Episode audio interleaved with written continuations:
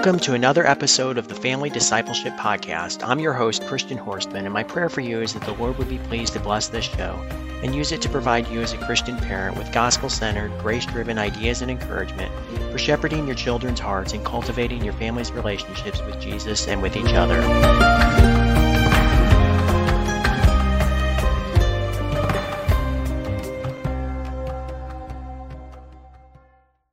Right, friends, welcome back to this episode of the Family Discipleship Podcast. I'm really excited to have my friend Ruth Adams with us today. And uh, we're going to be talking about parenting with eternity in focus. Um, so, for those of you who don't know Ruth, uh, she's the author of the books Legacy Reflections of a Homeschooled Homeschooling Mama and the Word Study Scripture Writing Journal series. Uh, Ruth enjoys encouraging ladies of all ages to be te- uh, tethered to God's Word through her podcast, the Legacy Homeschool Reflections podcast. She was homeschooled herself in the 1980s and 90s, and is now homeschooling her own seven children, uh, which I love. You know, I love you know talking to second generation homeschoolers. I think it's really neat. Um, but uh, just seeking to pass on the legacy of faith that her parents imparted to her. Uh, so she has an over 40 year perspective on the homeschooling movement and encourages parents to reach the hearts of their children with the gospel of Jesus Christ. Uh, so I highly encourage you to check out our website and uh, you know social media and some of our resources, and we'll have all the links to that in the notes with this show. Uh, but for for right this minute, we're just going to go right to our conversation. Um, it's in parenting with eternity in focus, and uh, so just just kind of set the stage. You know, Christian families are on a pilgrimage to uh, heaven. You know, our true eternal home. Um, so I think in, in, light of that, it's important that we um, you know kind of live with that mindset and live with that reality and embrace you know eternal priorities for the you know the furtherance of the kingdom of God. so um, yeah, we're just going to talk about a little bit of vision and practical ideas on how families can uh, live and breathe and do all for the glory of God. Okay. All right. Um, so Ruth, um, again, welcome to the show. And uh, first question I, I just kind of want to ask from you is, you know, we often ask our children, um, you know, you hear this a lot from grown ups. They ask, you know, children, "Oh, what do you want to be when you grow up?" or "What do you want to do?" Right? um, so that that is an important question, of course. Um, but is there a question that you think we should be asking uh, our children that is even more important than that? Well, thank you, Christian. It's such a delight to be here today and just to have this little homeschool graduate reunion with you. yes, our, our children are bombarded with these cultural messages that they can create their own identity, their own reality, whether it makes any sense or not. The truth is relative to what they want it to be. They're living in the selfie generation. They're being told by media and influences all around that they need to live unto themselves. And so I think as adults, if we can maybe up our game in how we engage with young people and talk with them. And I know that when adults say, What do you want to be when you grow up? they have the best intentions, but maybe we can have more meaningful, helpful conversations with our young people and help them to see a bigger picture than themselves right. and help them to um, with our questions maybe ask them things like how do you see God moving in your generation? What do you see God doing at this time in history? You know, because history is his story from beginning to end. What do you see God doing in the current days? What gifts has God given you? And how do you think you might participate in what he's doing to further his kingdom and to further his righteousness? What what passions do you have? What gifts do you have? Um, Ephesians, I believe it's 2:10 tells us, for we are God's handiwork created in Christ Jesus to do good works. So he has prepared good works in advance for them so that they would then walk in those. And so, how can we help them to see that? You know, what is the purpose that God created me for? And how can I use all that I have not to build my kingdom, not to build you know my dreams but to do what god has put me here for because as you said we're pilgrims we're walking through. This is not our eternal home. And so we want to be faithful on the pilgrimage to walk the walk that god has prepared for us. So maybe just in our conversation instead of saying what are your dreams? What do you want to be? What do you want to do? What is god directing in right yeah, amen. Yeah, it's kind of like you said, you know, we're we're definitely living in interesting times. Um, and in some ways, you know, uh, sometimes we always think of, you know, oh, the good old days were were better, and you know, maybe in some sense they were, but uh, you know, in, in another sense, you know, they kind of weren't. You know, it, things do stay the same in one degree. You know, man's depravity is always the same. You know, but on the other hand, yeah. you know, it's exciting to see the different ways that God is, you know, working um, in our modern era in a way different than you know maybe he was 100 years ago or 500 years ago uh, or 1,000 years ago, right? Um, so definitely an interesting time to you know be alive and to be a Christian and uh, you know kind of encounter the culture uh, for Jesus Christ. So, so I love that. Yeah, yeah. So, so you talk about how we need to prioritize the kingdom of God and uh, you know maintain a focus on eternity. And um, I know in the past I've heard you talk about uh, three things in particular that you found to be helpful um, in your own family. Um, and I think one of those is pursuing simplicity. So, can you talk a little bit about that? Like, what does that look like for you and why it's important? I'd have I'd be happy to share about this journey that I'm currently on and learning sure. to embrace simplicity. I want yeah. to be completely honest and say I have failed in this area a lot over the years. Um, but over the past few years, the Lord has been teaching me about the beauty of simplicity and how that when we embrace simplicity, it frees us up for the things that do matter for eternity it frees us up to pursue relationships and kingdom work. And when we are not, when we have an overcomplicated schedule or home or life, it can be like a ball in a chain and it can hinder us. So, one area in particular for me that is a journey currently is just in the area of decluttering my home. Um, I think what I didn't understand when I started out as a young wife and mother that I wish I had is how that when you grow your family really quickly, as we did, you know, with seven children, things multiply and accumulate like exponentially really quickly. oh, yeah. Yep. and especially as each child is developing their own interests and their own hobbies. And then maybe the family has several things going like in our family, we have a farm. So we have all the farm animals and we have the farm equipment and the farm feed. And then I garden. So I have the seeds and the, the gardening equipment. And if you could just see my mason jar collection alone for the preserving of food, that's a huge right. collection of right. Jars. Then you've got the canners, you've got the utensils, all that goes with preserving food. And then we have ministry and we go to booths and have like you know, this whole inventory of um, enough stuff to fill a double booth at a convention. So that gets stored in our home. And then my children, you know, I have a daughter who's very crafty. So we have all this stuff to store. Then we have all this curriculum because we've been homeschooling for over 20 years. Things begin to pile up. And those are things that we really can't do away with because those are part of the life that God has called us to. But other things I can declutter and take out of the home so that it doesn't cause stress and it doesn't cause um, a hindrance to getting done the things that God really wants us to focus on. And so, for example, one area that I would do totally over if I was a new mom starting out with young children is I wouldn't stuff their bedrooms with a ton of toys and clothes and books and games and puzzles when they're really young, which is exactly what I did. And now I look back and I say, you know, a four or five year old child is probably not mature enough to know how to steward that many toys and that many books and that much stuff. I mean, I have a hard time when my environment has too much in it to keep it organized and clean and tidy. And so, mm-hmm. what I did is I put my children in these rooms stuffed with all this stuff, and then I would say, clean your room. And then they'd be frustrated and I'd be frustrated. So if I could go back and start over, just a little tip for younger mothers, I would put like a reasonable amount of clothing and books and some very intentional toys. And every day I take that little one by the hand and say, it's time to clean up, and everything would have a place. And I would train them better. And then as they were growing in their skills to manage things, then more things could come in. So I have been on a journey of decluttering my home. I'm not a minimalist. I don't think I'll ever be a minimalist. I don't want to be a minimalist. I like home decorations and all these hobbies and things, but there are things that need to be moving on a regular basis because my family is bringing more things in on a regular basis. So I'd say this last year, I I decluttered more than I ever have. Like it's been a one to two bag a week at least, moving things out of my home.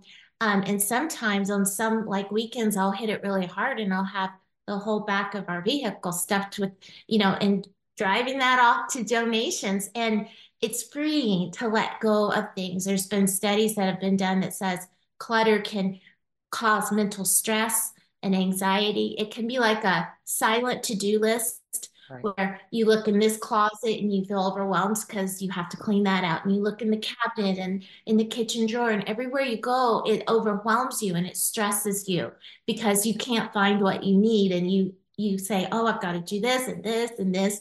And so the Lord's been teaching me, and that's one area of simplifying my life. I have a long way to go, but that's one area I'm working on. Yeah, well, that's wonderful. Now, now, uh, not to necessarily overlap with with the next point, but uh, do you think that that is applicable to time? Because I know that's probably uh, maybe even a little bit more so than than stuff and things. That uh, time is is one area where uh, I I could definitely do a little bit better on stewarding. Um, you know, and kind of like you're saying, you know, not uh, necessarily filling our schedules um, because you I think you said a minute ago, you know, it kind of becomes a distraction from the more important, uh, you know, kingdom work that God has called us to do. And uh, you know, I know I I personally have that that tendency where I'm like, you know, I kind of stuff stuff my day full. Um, and then, you know, things don't always happen as planned, things need moved around and, and things like that. So um, that's definitely kind of been one of the stressors, um, especially in the last year or two that I think I've been struggling with. So do you think that that same principle kind of applies there too? Yes, and I think of the verse, I love the verse that says, redeeming the time because the days are evil. We have a limited amount of time that God has given us and we want to redeem that wisely and use it for his glory. Yeah, no, I agree. I agree, definitely. So um, again, like I said, that, that kind of uh, slides into our next point. Um, let's take just a quick break though, and then we'll come back and uh, talk about that.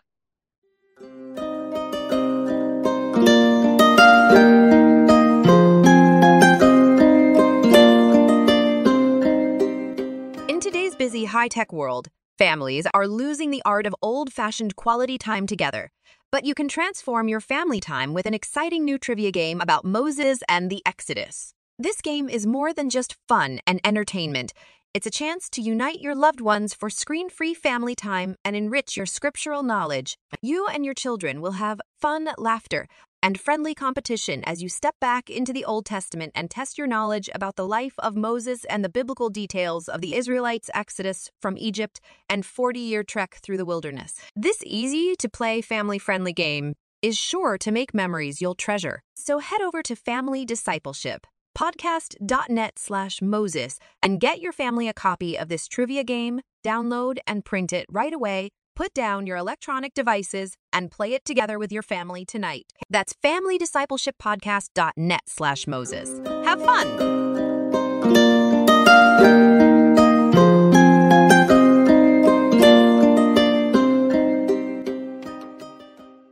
All right, welcome back um, from our break. And again, I have Ruth Adams with us here uh, for our conversation today with uh, parenting with eternity in focus. Uh, so we've been talking a little bit, uh, you know, about having a you know more of an eternal mindset, you know, heavenly mindset um, in, in the way we approach our life and the way we live our life. Um, she talked a little bit about you know decluttering. Um, so uh, next uh, on our list, uh, the next point I wanted to ask you about is you know many families are you know I, I kind of touched on this a moment ago with with talking about time. Um, you know many families are struggling and stressed trying to meet you know all the demands of a busy life, a you know full to do list and things like that. So uh, how does it help um, you, like in your personal life and your family, uh, how does it help you to have a system in place to, you know, kind of plan ahead for things? And, uh, you know, what does that entail? Looking back, when I had a lot of little children, I really had a flow to my day where my children would kind of know what to expect when we get up. We have breakfast and then we have chores and then we have circle time. And our circle time is our morning time where I gather all of the children together. And it's heavily discipleship focused, where we're reading the word, we're singing, we're doing discipleship resources, just whatever good resource I feel the Lord is leading me to read with my children at that time. Sometimes we do some history, some science, but it's our gathering group learning and worship time. And they would know then, okay, you know, what's going to happen after that. And, and, then lunch. And then they would have, when they were little, they would have naps or quiet playtime. Um, and so I could I could guide the day that way. And I could sort of, it was almost like my little ducklings that could follow me around. And I could be like, okay, now it's time for lunch. Now it's time to clean up. Now, children, we're going to take a nap. And I could guide them through the day like that as they get older into the teen years, they begin to take more responsibility for their work and for their goals and for their projects and things. And I don't think they enjoy being led around like little ducklings as much, you know, and they mm-hmm. don't enjoy surprises like children, we're going to do this all of a sudden when they already had sort of an idea how their day was going to go. Right. So I have had to adapt to that. And now I'm using more of um, some specific time blocks to guide us so that we can all stay coordinated. When my children were younger, that didn't work very well to schedule things in time blocks because I felt like there were too many little emergencies always popping up that would get us off track. But now that they're older and we have a lot of things to coordinate, it actually is serving us well to have some time blocks. For example, I have four children that need to practice the piano every morning, and I have four children that I want to have a personal one on one little meeting with to go over their school and their goals, their individual schoolwork. And to get all that coordinated, we need to have some time blocks so that it all works out because when we don't it just doesn't work out. It doesn't coordinate. And so um, i'm i have for years and years said what works for our family is a flow of the day. And that's still true but we're a little bit more specific with some time blocks now that they are older and i just want to encourage your listeners that as we go through different seasons in raising our families and in homeschooling, different things work for different seasons. And what I found over and over is I'll be going along and something will be working. And then all of a sudden we find ourselves in a rut and it's not working anymore. And then I need to figure something else out. So recently I was feeling some stress that we were not able to get everything done in our morning that we needed to cram into the morning time. And I thought about James 1 5 that tells us if any man lacks wisdom, let him ask of God who gives generously to all without finding fault. And so I said, Lord, I just don't know what to do. Please give me guidance how to get everything done in our morning that we need to get done. And I felt like the Lord very quickly gave me a very practical solution. You know, and it's like, well, why didn't I think of that? But sometimes we just get a mental block. And what it was is we needed to cut out our lunch hour because what was happening, we would meet for a circle time and then we'd finish. And I would say, Now, whose day is it to prepare lunch? And then we figure that out. And then that person would say, Well, I don't know what I want to make. They'd go to the pantry and they'd look around and then they'd resurface and say, Mama, we don't have any good food. I don't know what to make. Then they'd go back and they think about it some more. And then sometimes they would come up with a plan, but it would be more involved and more complicated and more of a mess than what I needed it to be. And then we would get to the lunch table late, and then it would be time to clean up. It was zapping like a good hour or more. Mm-hmm. And so I realized if we would cut out that lunch hour, that we could just keep right on going with our music lessons and with m- meetings with me. And so I felt like for this season, the solution would be to put a little schedule on our refrigerator that would have all the days of the week and say Monday, the menu for this week is chicken pot pie, you know, warm your own. Tuesday, right. it's peanut butter and jelly. Wednesday, it's corn dogs whenever it suits you, go get that food and just keep working and eating, and we'll keep piano practice rolling, and I'll keep meeting with people. And that is working, and that is a solution for us right now. And it was after I went and asked the Lord that that came to me. And it may not be a forever solution for our family because as the seasons change, honestly, the lunchtime has often been a time where I would read to my children. So we may want to go back to that at some point. But for this season, that is working really well. And so I would say just keep going to the Lord and asking for that wisdom because He does gently lead those with young and not just like babies. I think those with young people and teenagers as well. And He is a faithful, faithful guide. So um yeah and, and then just like planning. I used to be able to keep all the things in my head, but now I need to use a planner because we have a daughter living in Florida. We have a son living with us, but working full time. We have our church schedule. We have a vacation house in Ohio's Amish country that's on VRBO. So people, tourists will rent our home. So we have housekeepers there in Ohio that I have to stay coordinated with. We right. have our ministry schedule with conferences, conventions, interviews like we're doing today. I can't keep all this straight in my head anymore. So now I do have a, a paper planner. I, I'm not naturally the organized person in the world, but I've learned that it has to go down on paper so that I can I can um, go to it and I'll carry this with me when I go anywhere. That way I can resource it if something comes up my husband and I take it along when we go on date night so that we can talk about these things. So I have, as a um, homeschooling mom, as a mother of seven, I have had to learn to become a little bit more organized. So I came from a family with one sibling. And so the mm-hmm. dynamics of a large family are very different. They are. They and sure I'm just thankful that the Lord does lead us and guide us when we go to Him. He's faithful. Right. No, I love that, and I, lo- I love too. You know, that's that's one of the you know we talk about this other other places too, but you know that is one of the beauties of you know homeschooling is you know you can adjust your schedule to what works best for you. You know, it's not you know locked in, set in stone like you know the public school system is. You know, where it's it's always the same and it can change. Um, but yeah, when something you know a season of life is different and you need to do something different, you have that flexibility and uh, and I love to flexibility know, is one of the beautiful things about homeschooling. It is. It sure is. It's, you know, especially like you said, you know, when we ask God for wisdom, and you know, He kind of, uh, you know, puts puts it in our mind, you know, how we need to organize things and make things work better for us. So, I love that. Right. So yeah. So how do we determine um, if our family is being successful in our endeavors to you know serve the Lord and seek His kingdom above all else? You know, kind of what's our you know standard or measuring stick? yes. I love that you said measuring stick because it's important that we use the correct measuring stick when we are evaluating how we're doing in our families, in our discipleship program, in our homeschooling, in any area of life.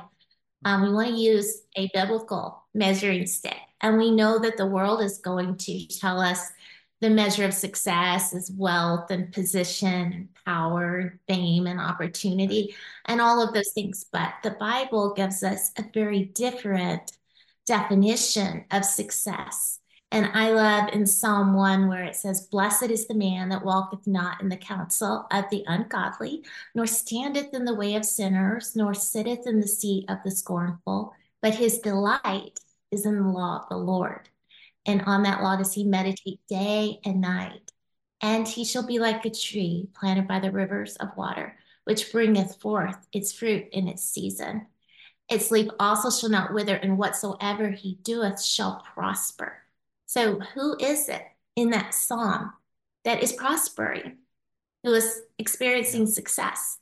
It's the man or the woman or the family that is delighting in the law of the Lord. Mm-hmm. who's meditating on it day and night. So, I think the starting point for us in evaluating our homeschooling is are we gathering together and delighting in the law of the Lord? Are we holding up high God's word and revering it and walking according to it? Are we worshiping the Lord together? Are we seeking first his kingdom and his righteousness? Matthew 6 33. You know, seek ye first the kingdom of God, and all these things will be added to you. And I think all these things really does mean all these things, including the academics. We seek first the kingdom of God. One day our children are going to stand before the Lord. And at that time, what's really going to matter when they stand in his presence is not how they did in sports, how they excelled in music, or how they did academically. What's really going to matter is the position, the posture of their hearts before the Lord and the stewardship of what He gave them in their giftings, how they used that for His glory. Yeah, so, um, we want to not have just a short term vantage point when we're evaluating how we're doing. We're going to have bad days. So we don't need to feel that we're failing just because we're having a bad day or our house is a mess. But how are we doing in the long term, 10, 15, 20 years down the road? Will our children be serving the Lord and passing on the faith to the next generation? That's what really, you know, matters. So, um, John Milton said that the end of all learning is to know God, and out of that knowledge, to love and imitate Him. So, whatever we're teaching, we want that to lead our children to know God and to love Him, to worship Him, to become conformed to His image. And I'm not advocating here that we ignore the academics we absolutely need to steward our children's education and be faithful in that area and equip them for what God has called them to. But that's not necessarily the standardized achievement test across the board. You know, whatever God has called each individual child to is how we need to kind of tailor uh, their learning that we're equipping them for what God has called them for. And that's going to be different for my children than it will be for my friends' children. And in fact, that's going to be different for all of my children. So we do want to be faithful. And I say, um, you know, we want to ground them in those three R's the reading, writing, and arithmetic. And I love how Kevin Swanson throws in there an extra R. He says, and the R of rejoicing. And we want to be rejoicing in the Lord as families you know, Christian, honestly, we are living in the information day. And if we yes. raise strong readers, our children can learn whatever they need to learn at Absolutely. the click of the keyboard. You know? Absolutely, right. But yeah. It, the Bible says, What does it profit a man if he gains the whole world, but he loses his soul? Right. So we just want to keep those priorities in mind that the walk with Christ, the discipleship, trumps everything else. And I do believe that as we're faithful to those priorities, to have those things in order, the Lord will add all these things, including the education that our children need. Amen. I love that. Thank you so much for sharing that. It's uh, it's hard to believe we've we've talked for almost 30 minutes now. I, it's gone by so fast. I wish we had more time, but uh, yeah, yeah, yeah. So before before we wrap up, though, um, I do know that uh, I wanted you to tell our audience a little bit about uh, your scripture writing journals that you have. So can you tell us a little bit about those and you know why you put them together and where can people find them? Okay. Yes, I have written the Word Study Scripture Writing Journal series. Currently, we have three volumes. Mm-hmm. They are for ladies and young ladies, meaning we have journals for ladies and young ladies that coordinate together. So t- sometimes mothers and daughters will do them together. Sometimes ladies will do them on their own. Sometimes young girls will do them on their own. Sometimes Bible study groups will do them. Some moms have bought them for um, homeschool penmanship exercises, mm. but there's word studies included in the daily writing, like right there on the page. So you don't have to go looking at the original Hebrew or Greek and digging to find those meanings. So right. on each day's writing, we we extract a keyword from the writing and provide the original Greek or Hebrew for that word just to enhance the understanding. And when we write out scripture, somehow it kind of goes in deeper, I think, on a different yes. level. Yes. The journals contain hymns and quotes from great Christians. And some of them contain um, little devotionals that I have written. And I am currently working on putting out the fourth one as soon as possible, working very hard on that. So it's just my heart in that is just to encourage ladies and young ladies to be in the word. Right. No, I love that. And uh, where they can people can find those on your website, right? Um, yes, my website is legacyhomeschoolreflections.com and also they're on Amazon. Okay, awesome. Well, I will I will definitely have the links for that, like I said, in the uh, notes that go with this episode. So, highly encourage uh, all our listeners to check check those out. Um, I think I think they'll be a big blessing to you. So, but yeah, thank you so much again uh, for for joining us today, and uh, I definitely want to have you back next time. Uh, even some of the things you said in our conversation today, it's like, you know, that would be a whole nother uh, episode that would be a really good topic to talk about. So, so we'll definitely have you back sometime. Oh, I would love it. Yeah, yeah. Well, well, thank you Sounds again, great. and uh, yeah, to all our listeners, um, thank you for for tuning in today. I hope this conversation's been a blessing to you, and uh, encourage you to come back again next time, and uh, hopefully find more encouragement and inspiration in the ways of the Lord. Talk to you soon.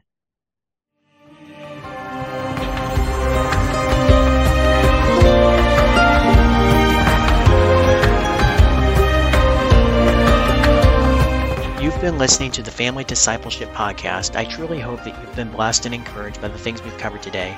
And I'd love to hear your feedback, questions, or even suggestions for a particular guest or topic that you would like to see featured on a future episode. Feel free to email host at familydiscipleshippodcast.net. And don't forget to follow the show on social media and subscribe on YouTube or your favorite podcast platform so you don't miss new episodes as they're released. I hope you'll be able to join us again next week, but in the meantime, I pray that the Lord will continue to bless your family as you endeavor to shepherd your children's hearts and cultivate your family's relationships with Jesus and with each other.